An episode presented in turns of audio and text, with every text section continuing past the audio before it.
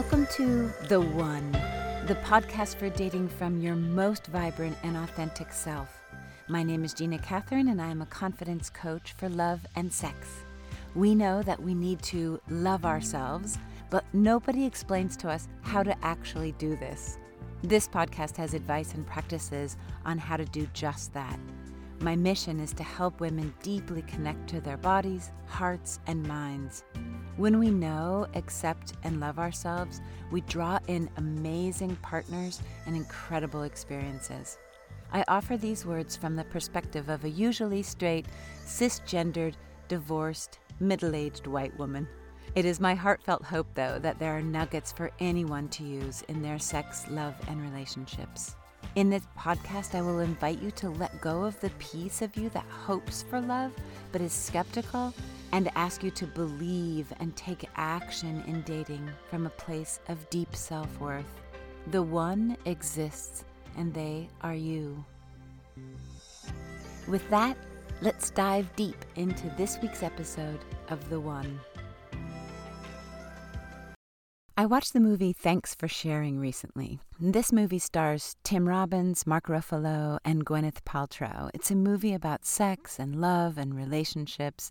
The plot is around addiction. Ruffalo and Robbins are in recovery for sex addiction, and in the movie, Ruffalo is five years sober and meets Gwyneth Paltrow. And they have this really great, cute meet. They have a brilliant, sweet rapport, and they start dating. We're very excited for them. And at one point early on, like date two or three, Paltrow asks Ruffalo about alcohol because her last boyfriend was an alcoholic and she vowed that she would never date another addict.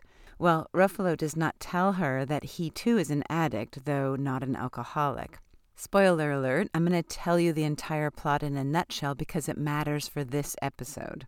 They fall in love, and as we all know, no one wants to lose this like scintillating connection to someone who becomes quickly the only person who's vibrant enough to hold our attention. So Ruffalo continues to keep his addiction a secret, all the while he's spinning about when is the right time to tell this new love interest about something as big and potentially deal breaking as a sex addiction. Eventually, Paltrow finds out and confronts him, and he explains. And then she says she needs time to think about it, and then the relationship begins to unravel from there. Two major factors in this unraveling are his complete lack of self trust. Ruffalo's character is five years sober, but he's been white knuckling his sobriety for those entire five years. He's so fearful of relapse that he has hotels take away the TV so he won't watch porn. He carries a dumb phone for the same reason. And Paltrow's character has undiagnosed eating and extreme exercise disorders. Her food can't touch, and she barely eats anything. And she controls her environment too in little compartments of isolated color and order, but her character doesn't see it. They get into a big fight about Paltrow's lack of trust in Ruffalo's character, and the big conflict happens in the movie and they break up. Ruffalo's character lashes out at Paltrow in this big conflict. And though he's not perfect himself, he at least admits his flaws, whereas Paltrow's character is in complete denial about her eating disorder. And so the second factor of unraveling is that Paltrow can only be as understanding and compassionate about someone else's addiction as she can be accepting her own. And so, this lack of self trust in Ruffalo and this perfectionism in Paltrow's character make the conflict insurmountable. And it's so heartbreaking because, as a movie viewer, we're like, no, you guys are so cute. You're so close. You can make this work. But how could they make it work? And when should Ruffalo have told Paltrow about his addiction? I don't drink alcohol, and this is a little bit of an anomaly in our drink culture. I chose to stop drinking in 2015, and my skin and my sleep and my anxiety thank me. I don't ever even think about this, though, because I don't white knuckle sobriety. And the reason why it's not on my radar is that I looked inward and not externally to change my habit of drinking. And sticking to this decision to not drink in a world that revolves around drinking makes me a little bit of a rebel. And my rebellion worries some potential partners. They wonder if I have a problem with drinking. One person I met didn't want to date me because I had stopped drinking. This puzzled me, and I asked him if I understood him correctly that my choosing to not drink was a problem for him. But if I were a drinker, that would not be a problem. And he said yes. This is hilarious but incredibly common. Most people drink, and so those who choose not to drink are the ones with the problem. I think you only have a drinking problem if you are currently drinking and it's a problem for you. Anywho, this non drinking thing comes up pretty early on when I'm dating. I say that I don't drink alcohol, but I don't care if they do. And I say it early on because some people would miss sort of the experience of sharing wine and spirits with a partner, and then I just wouldn't be the right partner for them. But some people don't care. Others would feel uncomfortable or judged if they were drinking and I was not. Though I myself am not at all uncomfortable, and I've had lots of dates who they drink at dinner and I don't, and it wasn't even the tiniest bit of a problem for either of us. And a third category would not want to date me or anyone with any type of addiction because they themselves have one and they have not gone deep around it. This is fine, but just know that if you're feeling super judged by a potential partner, they may not have the bandwidth to go deep and dark around things like addiction, theirs or anyone else's, even if your addiction is a thing of the distant past. So, back to the topic of when and how to bring up addiction with a romantic interest. The first step is you have to get very zen about your own addiction. You had this problematic behavior and now you don't. How can you offer yourself love around it? How can you recognize this as an asset to your depth of character and not some dirty little secret? How can you feel worthy of the highest love with your addiction? If you're in active recovery, mention it pretty early on like date one or two. You're going to need the support of anybody who's in your life, and you're going to need to know that anyone that you choose to spend time with supports your recovery and that they're okay with you going through this process.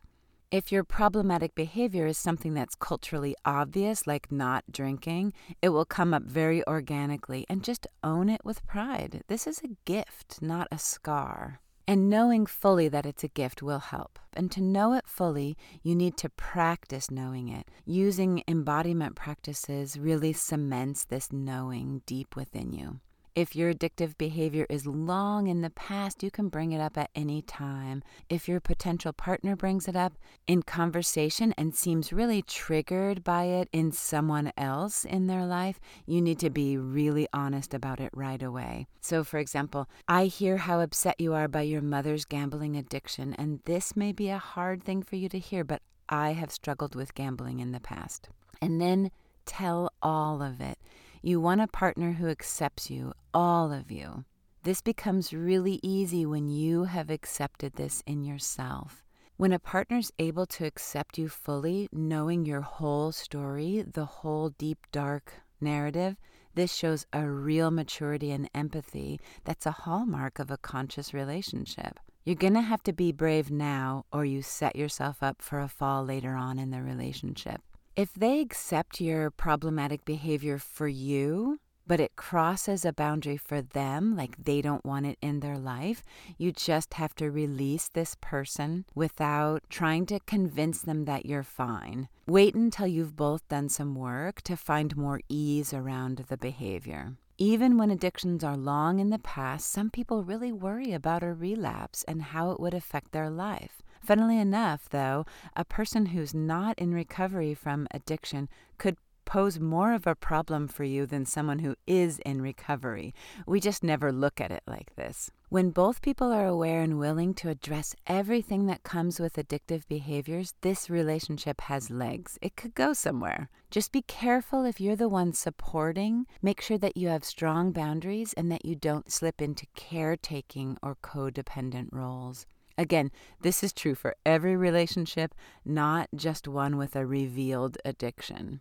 Any sort of big reveal like this is hard. These big reveals no longer bother me. I no longer keep any secrets from myself, and so sharing my journey with dates feels really good and not scary. I did lots of work around knowing my awesomeness includes these bumps and is not despite these bumps. In other words, I worked through shame and I find it far less scary to share. Doing this work feels incredibly freeing and it naturally draws in partners who feel the same. Good luck, and as they say in the movie, thanks for sharing. Heartfelt thank you for listening. I am honored every time you choose the one. Loving yourself does not require perfection. Big, juicy love requires us to get curious, to offer ourselves what we are searching for in others, and know that from this place of love and power, you magnetize amazing connections. Please do all the actions to keep the One podcast rolling. Share with others who may need to hear this episode. Like, download, sleep with me under your pillow. Click on the link in the show notes to subscribe to my monthly newsletter. And then listen every Monday and Thursday to get ever closer to the love that you so deeply deserve. You can also follow me on Instagram where I have tons of fun content to inspire you to be the one. You are loved by me.